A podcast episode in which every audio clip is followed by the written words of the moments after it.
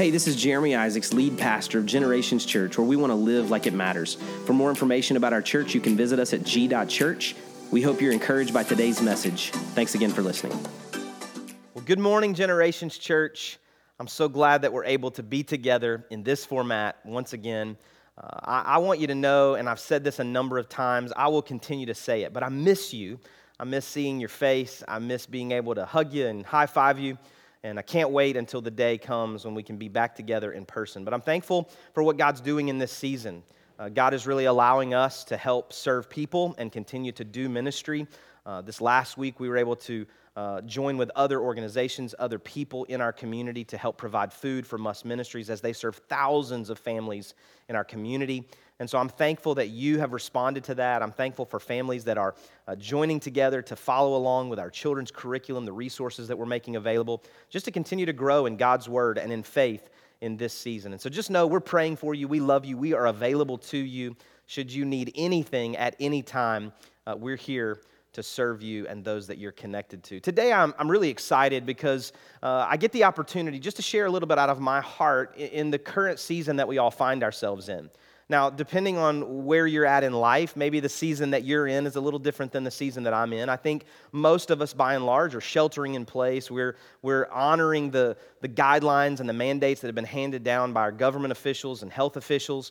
And so we're trying to honor that to the best of our ability. But what that's also done as we shelter in place and as we are quarantined in our homes is that for our family, we are also involved in uh, school. And so we have four kids. Uh, we have one in high school, one in middle school, two in elementary school. And uh, each day, we're so thankful that the teachers and the school system that we're a part of, they have uh, just done an incredible job continuing education even as our kids are home. Uh, they've had strategic foresight over the last few years to create digital learning options so that even though we're out of school in person, uh, they're able to be connected. And so each day the teachers are providing work for the kids to do and to submit to them through an online portal. And uh, about once a week or so, they're gathering together online and they're talking to one another and seeing one another and helping. The teachers are helping to instruct them and to review for tests and the content that they're learning. And it's awesome. My kids love it. They're loving the opportunity to continue to learn to see their friends in a different format. Uh, but for us in our house, it's created a little bit of chaos uh, because there's only so many devices, there's only so many computers that we have. And so, uh, even though our younger kids are able to complete the work in a pretty good pace, our older kids are working for several hours a day. And when they're using the computers, uh, I can't use the computer, or Corey can't use the computer to do work. And so, you know, we're trying to create schedules and juggle those things, and, and it's a little bit chaotic. I was talking this last week with our staff on a Zoom call about what are the highs and lows during this quarantine season. What are the good things? What are the bad things? And uh, to, to a person, they all said that really the high for them is just being together with family, being all together there in their home with their family. When I asked the low, a few of them said being all together there with our family. This is a little different than when we were able to kind of do whatever normal life looked like over two or three weeks ago where you know we would get up and the kids would go off to school and we would go off to work and then we'd come back together at night and we'd do dinner or we'd go and do our sports things and our church activities and whatever it is that the schedule called for but now you're just together 24 hours a day you're, you're learning you're eating you're working you're playing you're talking all the time. I said this last week to my wife. I said, Man, Kinley has a lot of words every day. She's our daughter. And, uh, and I'm thankful for the time that we have together. But I got to be honest, it's a little bit chaotic in our house throughout some of these days. Now, when I zoom out, I recognize that the chaos I'm talking about compares very little to the chaos that exists in our world right now. When I think about those who are uh, developing symptoms for some of these sicknesses that are going around and trying to determine do they have the flu? Do they have seasonal allergies when the pollen count is so high? Or do they actually have this virus that's uh, made such an imprint in our world right now. When I think about uh, those who have money invested in the stock market, and I think about the fact that the stock market dropped about 30% of its value over two weeks, and then it rebounded about 20% of its value over a couple of days, I recognize that there's chaos there. When I think about all of the health workers who are trying to find the supplies that they need and the hospital beds that they need, just to be able to serve those who are sick in this present circumstance, I recognize that there is chaos that exists there. I think about the fact that about 3 million people filed for unemployment in one week uh, last week. there's chaos there. When I think about the CEOs and the owners and the managers, the leaders of industry who are trying to please and care for and provide for their customers, their employees, their board, their stockholders, the bottom line, it's chaotic. And so, what I want to talk to you today for a few minutes is this idea of chaos. I recognize that this is not the only time that chaos has existed in our world. I mean, even as we look to other pandemics, even as we look to other health issues, we recognize that in the early 1900s, there, were some, uh, there was some chaos that was reflected in a health issue there. We recognize that the recession uh, of 2008, 9, 10, we recognize that the Great Depression, and other times in our history, there has been chaos. I ran across this this past week and I thought this was so great. This recognizes some things that took place even in the years of 2008, 2009, 2010 during the recession uh, that we experienced here in the United States and in other places around the world. And I was looking at this list of companies that were founded during that recession. I want you to look at this list with me. Some of these companies include uh, Uber. Uh, some of these companies include Airbnb. When I think about these companies, I see Slack and Pinterest and WhatsApp and Square and Venmo. These are companies that we use on a regular basis today. And so when I think about these companies, I recognize that during that season of chaos, there were some individuals who were able to leverage that season of chaos to actually come out of it a little stronger than maybe they walked into it. These are, these are organizations, these are apps, these are companies that we use on a regular basis now, but they were birthed in a previous season of chaos, and it causes me to ask the question what are we birthing in this season of chaos? What is God doing in this season of chaos that may help us when we come out of this to be stronger than we were when we walked in? I think about the global church, the Big C church, and I recognize that so much of our models of ministry have shifted even just over the last few weeks. And I, I recognize that perhaps God is helping to reset his church for the days that are ahead. And I'm thankful for that. And I want us as a church to be open, to be sensitive, to be wise, to be discerning about what God may be saying to us as a church so that we can come out of these days of chaos stronger than we walked in. And I think about you and your family. I think about the way that you may have walked into this season of chaos and what God may do in and through you to allow you to walk out of this season of chaos stronger than you walked in. And so today I want us to look at a couple of passages of Scripture because we don't just have to look to world or American history to see some patterns that we can emulate.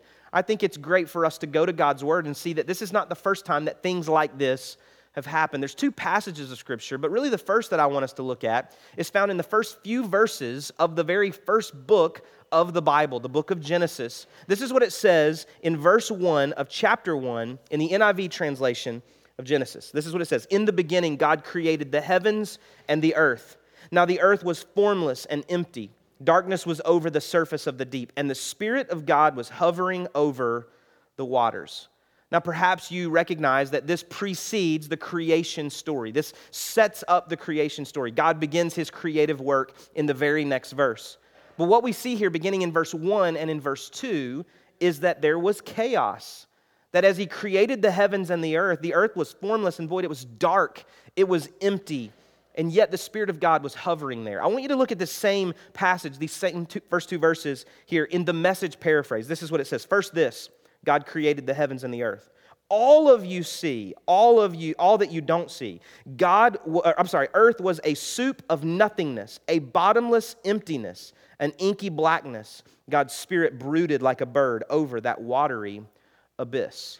I love the poetic language that exists there in the message paraphrase. And then I found this translation of scripture. This is the TLV. This would be the Tree of Life version. It's not one that I read on a regular basis, but as I read through some of the parallel versions of scripture uh, resources that I have available to me, I ran across this one and I thought it was, it was so great to describe what we're talking about. Again, Genesis 1, verses 1 and 2 say this In the beginning, God created the heavens and the earth. Now, the earth was chaos and waste Darkness was on the surface of the deep, and the Ruach Elohim, Spirit of God, was hovering upon the surface of the water. The earth was chaos, it was emptiness, it was darkness. And I think that we can relate to some of those adjectives. Coronavirus or not, perhaps you've experienced emptiness. Perhaps you've experienced days of darkness in your life. You've walked through chaos. And I've used that word now a number of times. So let's look at a definition of the word chaos just to make sure we're all on the same page. When I look at the, the definition here, I see that chaos is a complete disorder and confusion. I think that's a great definition. And I think it's a great definition of what we're walking through in these present days. It's deep disorder, deep confusion. As we think about all the things that are happening around us, it could be that one of the great things that we're fighting against is all of the confusion that's created by misinformation. Everyone has an opinion. You have the medical professionals, you have the government authorities, you have your friend and your neighbor who heard from a friend of a friend that this was what was next. And so there's so much confusion and so much disorder, it's chaos. There's also a passage in the New Testament. We just read from the Old Testament the book of Genesis. There's also a passage in the New Testament that I want us to look to that I think also help us to understand a little bit about chaos in light of who God is, and in this passage, really in light of who Jesus Christ was on the earth and who he is to us today. This passage is found to us, uh, found for us in Mark chapter 4, beginning in verse 35. It says this On that day, when evening had come, he said to them, Let us go across to the other side. And leaving the crowd, they took him with them in the boat, just as he was. And other boats were with him. And a great windstorm arose, and the waves were breaking into the boat, so that the boat was already filling. But he was in the stern, asleep on the cushion. And they woke him and said to him, Teacher, do you not care that we're perishing? I think about that last question that the disciples asked Jesus there on the boat that day Jesus, do you not care what we're walking through? Jesus, do you not care what's going on in our lives? Jesus, are you not aware of what's happening all over the earth right now? Perhaps you've prayed a prayer like that. Perhaps you've asked that question of God God, are you not near us? Are you not going to intervene? Are you not going to do something in these days that we find ourselves in? If you've asked that question, you're in good company. These were the disciples that walked with physical Jesus, physical God in bodily form and they said, Hey, are you not going to do anything about what's happening? There's a storm raging around us. Water is filling our boat. These were fishermen that would not have been easily intimidated by storms. There was something different about the storm that they were in on that day that caught their attention. And it created great fear, it created disorder, it created chaos in their souls. And they said to him, Do you not care what we're going through? Do you not care what's happening in our lives? Now, I see these two passages as somewhat parallel. Maybe it's the homeschool parent teacher in me of the last few weeks, but I see some comparison and contrasts in these two passages. I see some things that we can really pull from in these two passages to help us learn about chaos and perhaps to learn a little bit more about who God is in the midst of chaos. In the passage in Genesis, there was chaos. The Spirit of God was hovering over the earth, hovering over the waters, even in the midst of that chaos. And then God speaks to that chaos in verse 3 when He says, Let there be light. Let there be light. It was dark, it was empty, it was void of all form and function. And he speaks into that to say, Let there be light. In the Mark passage, Jesus is present on the boat with them. He's there even though he's sleeping. And the disciples, in the midst of that chaos, they come to him and they say, Don't you care what's going on? And Jesus stands up at the front of that boat and he speaks directly to the chaos and he says, Peace be still. Peace be still. In both of these passages, God and Jesus, as the physical embodiment, the Son of God, speaks to the chaos to change the circumstance. Where darkness existed in Genesis 1, he speaks, Let there be light, and it was so. Where a storm existed in the chaos of the disciples on that boat, Jesus steps up and speaks, Peace be still. And when he does, it becomes calm. The winds die down and the waters calm from the tremors that existed there on the surface. And I love that as Jesus is speaking, peace be still, he's speaking directly to both elements of chaos. He's speaking to the winds and to the waves. He's speaking specifically to what's causing the chaos around them. He addressed what needs to be addressed. It reminds me of the passage in the gospel accounts where Lazarus, this friend of Jesus who had passed away, he was in the grave. He had already been buried. And Jesus steps up to that grave and he calls him by name and he says, Lazarus, come forth. Now, scholars have debated for hundreds and hundreds of years about the need for Jesus to call Lazarus by name. Because if he had not called Lazarus by name and he had just said, Dead man, come up, or he had just said, Come out of that grave, perhaps all of the embalmed, all of the dead would have come out of that grave because of the power of Jesus Christ to raise dead things back to life. And so he speaks specifically to the need. He speaks to the need to say, Lazarus, the one who is dead, the one who I'm performing this miracle, Lazarus, come forth. God is not intimidated by our chaos.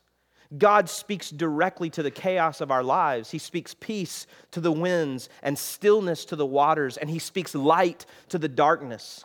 And I don't know what chaos you may be walking through right now.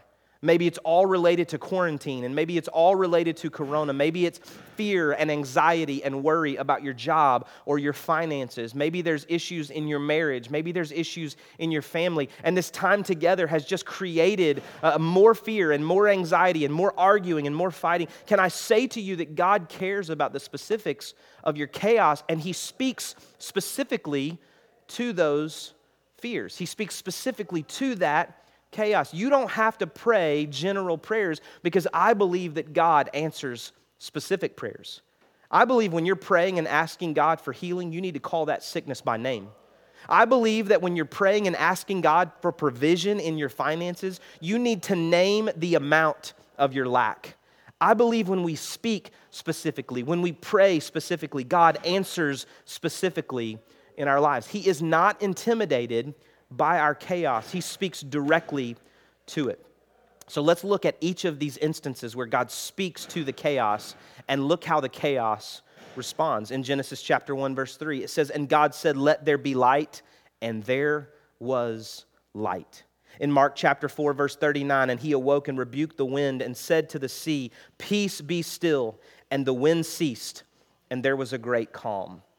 You are not alone in your chaos just as the Ruach Elohim, the Spirit of God, was there in Genesis, the Son of God was on that lake with them in Mark chapter 4. God is with you in your coronavirus quarantine. God is with you when you go to work. God is with you when you go to school. God is with you in your home and in your streets and in your car. God is with you. And here's what I believe just as he was hovering in Genesis, he was hovering over the darkness. And just as he was sleeping in Mark, he was present in each of those circumstances of chaos.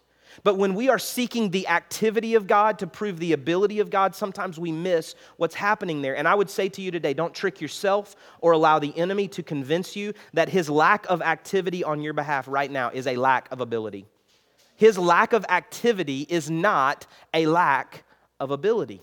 I'm going to say that one more time for you. His lack of activity is not a lack of ability. Here's what I know chaos is characterized by fear and anxiety and uncertainty. It's characterized by, by fear and anxiety and, and uncertainty because we don't know what's going to happen. We don't know what is next. But on the flip side, peace is characterized by calm and comfort and security. There's a security knowing that the storms around us cannot overwhelm us because He is with us. There's a calm that comes to our souls when we recognize that even in the midst of great darkness, the words of God can speak, Let there be light, and there will be light. In the chaos that you're walking through right now, what I want you to know is that God is close and that God is working. Wherever you feel fear, anxiety, worry, uncertainty. Ask God to change your chaos, to shine light into your darkness, to speak peace to your storm. And I believe that He will. I believe that He has that power and that He does that kind of work. But can I challenge you today with just one more thought, just one more idea related to chaos? God can absolutely intervene in your circumstances. God can absolutely change what you're walking through right now. God can speak light into darkness. He can speak peace into storms. But what if he chooses not to do that? What if God, in his sovereignty, what if God chooses to allow these things to continue to progress around us, even as he provides protection for us? How do we respond to that? What if God is just asking you to trust him in these days? What if God is asking you to trust that he's present and he's able, even when you can't see him working yet? This last week, I was reminded of an old song that my parents taught me when I was a boy. And I probably heard them sing it hundreds and hundreds of times. Every now and then in my life today, I will find myself in seasons of uncertainty or seasons of fear or seasons of anxiety about the things that may be going on around me. And it seems like in those moments, so often, I'm brought back to the simple words of this simple little chorus. And I want to sing it together today. So if you know the words, I invite you to sing with me. If not, they're going to be on the screen here for you to be able to follow along. But it goes like this Tis so sweet to trust in Jesus just to take him at his word, just to rest upon his promise, just to know, thus saith the Lord. Jesus, Jesus, how I trust him, how I've proved him o'er and o'er. Jesus, Jesus, precious Jesus, oh, for grace to trust Him more. I'm so glad I've learned to trust Him. Precious Jesus, Savior, friend, and I know that he is with me, will be with me till the end. Jesus, Jesus, how I trust him, how I proved him o'er and o'er. Jesus, Jesus, precious Jesus. Oh, for grace to trust Him more. What if that's what God is asking of you today? What if instead of you asking God to change your circumstances, to speak light into the darkness and to speak peace into your storm, what if you ask God for the grace to trust Him more? What if you ask God to help you to trust Him even when you're afraid? To trust Him even when you're anxious, to trust Him even when you're worried, to trust Him even when you're uncertain. I believe with all of my heart that God can change your circumstances. He can intervene in all the chaos that exists in your life. But I also believe that there are some days when God just asks us to trust Him one more day just to trust Him one more day. And so we ask God to give us the grace to do so. I was reminded this week as I was preparing about a phrase that four or five years ago I believe God laid on my heart, perhaps just for me. But over the last few years, I've used it at different times as I've presented God's word to you. And it goes something like this Just because He hasn't doesn't mean He can't. And just because He isn't doesn't mean He won't. I'm going to read that again. Just because he hasn't doesn't mean he can't. And just because he isn't doesn't mean he won't. God can, but just because he hasn't done it yet, that doesn't mean he can't do it. It doesn't cause us or shouldn't cause us to, to doubt his ability to intervene. And just because he isn't doing it presently doesn't mean he won't do it. It may be that the, today is a day of trusting and believing that God is enough and he is present with us. The reality is that God does not promise us a life without trouble. In fact, Jesus declared the opposite in the Gospel of John. He told us that in this world we would have trouble, but take heart, He has overcome the world. The place of our troubles, God has already overcome that place. He has already overcome those circumstances. And so while He doesn't promise us that He will always change our circumstances in the way that we desire, in the moment that we desire it, He does make us a promise. And that promise is that He will never leave us nor forsake us. He can change your circumstances, but He promises His presence. He absolutely can change your circumstances, but He promises His presence. He doesn't promise to change your circumstances, but He promises that He will be with you as you walk these days out. And that has to be enough for us It has to be enough for us to recognize that in the midst of the chaos going on around us in this world, that we can experience calm and peace that comes from the presence of God. That's my prayer for you in these days. My prayer for you is not that you will understand all of the things that are happening. My, my prayer is not that you will be able to work these things out for you and your family and your friends and your, your neighbors. All of that's great. My promise, my, my prayer for you is that the promise of God, that His presence will be with you, would be real to you. And it would create a confidence in you that you can trust in Him and that He will be with you. And He has not left you one day prior to this, and He will not leave you one day after this, and He is with you right now, wherever you find yourself. So I want you to bow your head and close your eyes right where you're at today and allow me the opportunity to pray for you and to pray over you. But even as you sit there, wherever you are today, with your head bowed and your eyes closed and, and really honoring this sacred moment, I'm asking you in this moment that if you say, you know what, though, I know what I need to do. I need to accept Jesus as my Lord and Savior. If you feel comfortable, you can lift your hand right where you're at, or it's just an acknowledgement of your heart. If you're, if you're watching on a stream, there's an opportunity for you to respond below to say, hey, today I'm accepting Jesus Christ as my Lord and Savior. And we want to offer you that opportunity because we want to pray for you.